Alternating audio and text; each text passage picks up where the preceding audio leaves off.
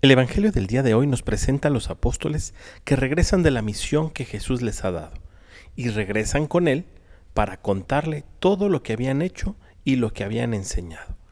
Y en este texto de San Marcos encontramos dos cosas muy importantes que hoy me llaman la atención y que quiero compartir contigo.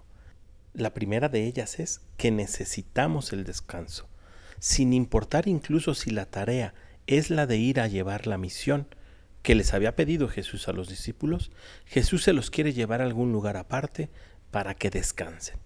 Y en nuestra vida diaria tenemos que tener los momentos para el descanso. Y tienen que ser descansos que nos sirvan, que nos nutran, que nos haga recuperar las fuerzas física y espiritual para la tarea de todos los días. Y segundo, a pesar del esfuerzo de Jesús por llevarse a descansar a los discípulos, no se pudo. Y Jesús una vez que desembarca de la balsa, se pone a enseñar y a sanar a todas las personas, porque se compadece de ellos y porque las mira Jesús como ovejas sin pastor.